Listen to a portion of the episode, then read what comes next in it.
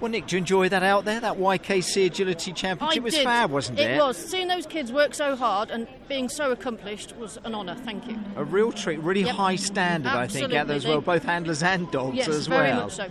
Great for the youngsters of this age Yep. when you see the aspiring and uh, maybe international Well, they're agility. beating the adults already, and, and with handling like that, it's not a surprise. And it's fantastic to see them again, Nick, at this early age, isn't it? Doing Yes. something that they obviously love and so uh, as are I really was, passionate I've about. been a teacher for X years now, so to actually then come and judge them at this age as well, it's brilliant. Is the enthusiasm still there for young, you know, dog handlers doing agility still there? oh, the, yes. the numbers still Oh, getting yes. involved, Nick. Yes, yeah, from you what I've- teaching. uh, what I've seen, yes. There's still every time I go, somebody does agility in the school that I go to.